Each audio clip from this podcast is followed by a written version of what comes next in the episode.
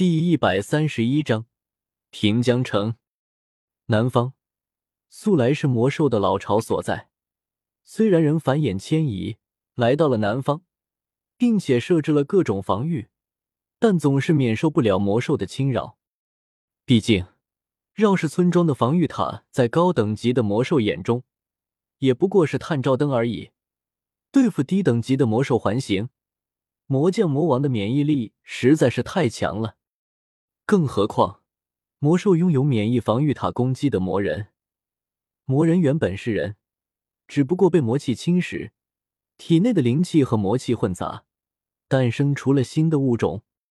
现存的防御塔还无法分辨出人类和魔人，而魔人往往被魔兽当作先驱。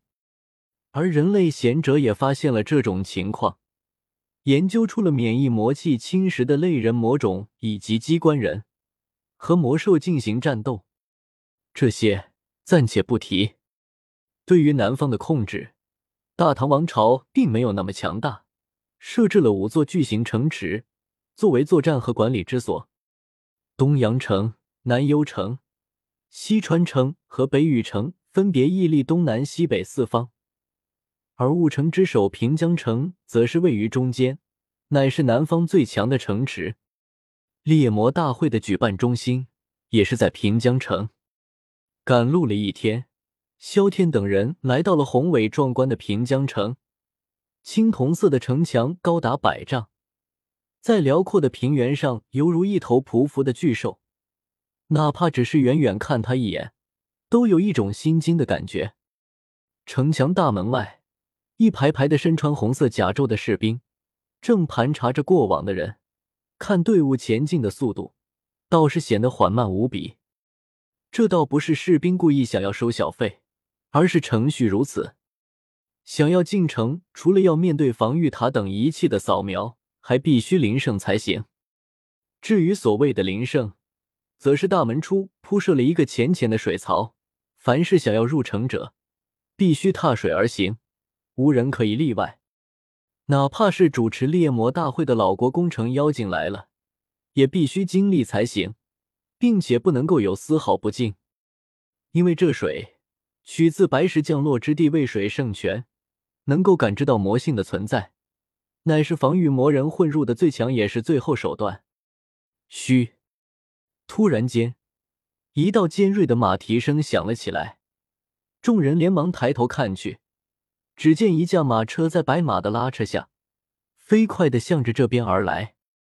白色的翅膀，马头上还长着紫色的螺旋尖角，在太阳的照射下显得美观无比，大气而又奢华。或许是对此马最后的评价。这是南幽城的紫角天马。看到白马，进城的众人顿时瞳孔一缩，面露惊骇之色。实在是，此马乃是大唐名马，异常罕见，仅仅只有南幽城所在的越地才有此马产出，并且奔袭速度极快。成年的紫角天马全速，甚至比史诗强者还快，故而有诗赞誉：“十年苦锤轻身法，不如南幽一白马。”此白马，说的就是南幽城的紫角天马。其他四大城池的人终于到了吗？看到白马出现，不少暗地里的强者都是内心一凛，有些好奇的盯着马车，不知道南幽城来人究竟是谁。半步尊者的魔道波动，看样子南幽城来的人实力不错啊。暗中几位身影正在在城门的房间内喝酒，注意到外面的动静，一位身穿白袍的俊秀男子狂饮了一口，随意的擦了擦嘴。一副放荡不羁的样子，开口道：“我倒是觉得有些不正常。南幽城的城主镇守南幽城，不可能前来，并且南宫绫传讯，说是棋子南宫晴偷跑了出来，多半是对方到了。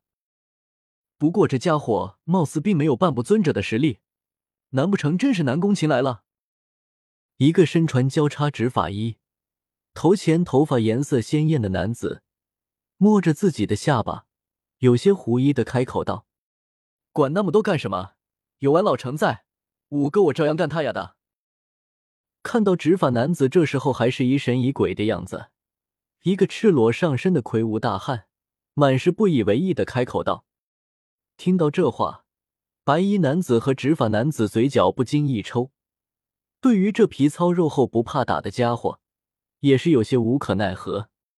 乖乖，这么多人！”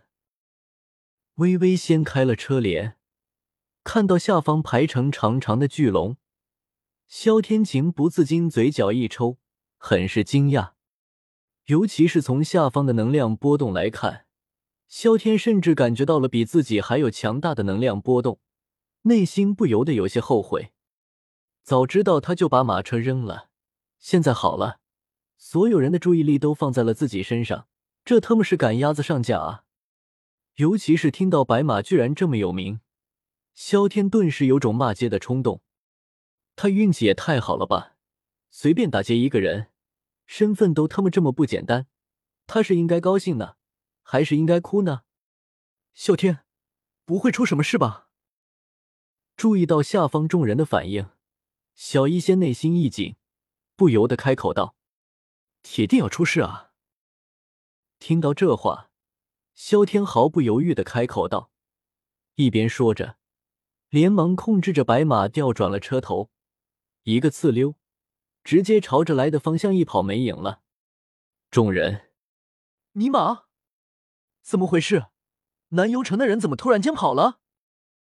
这么快临阵脱逃，还能不能够好好演下去了？兄弟慎言，祸从口出啊！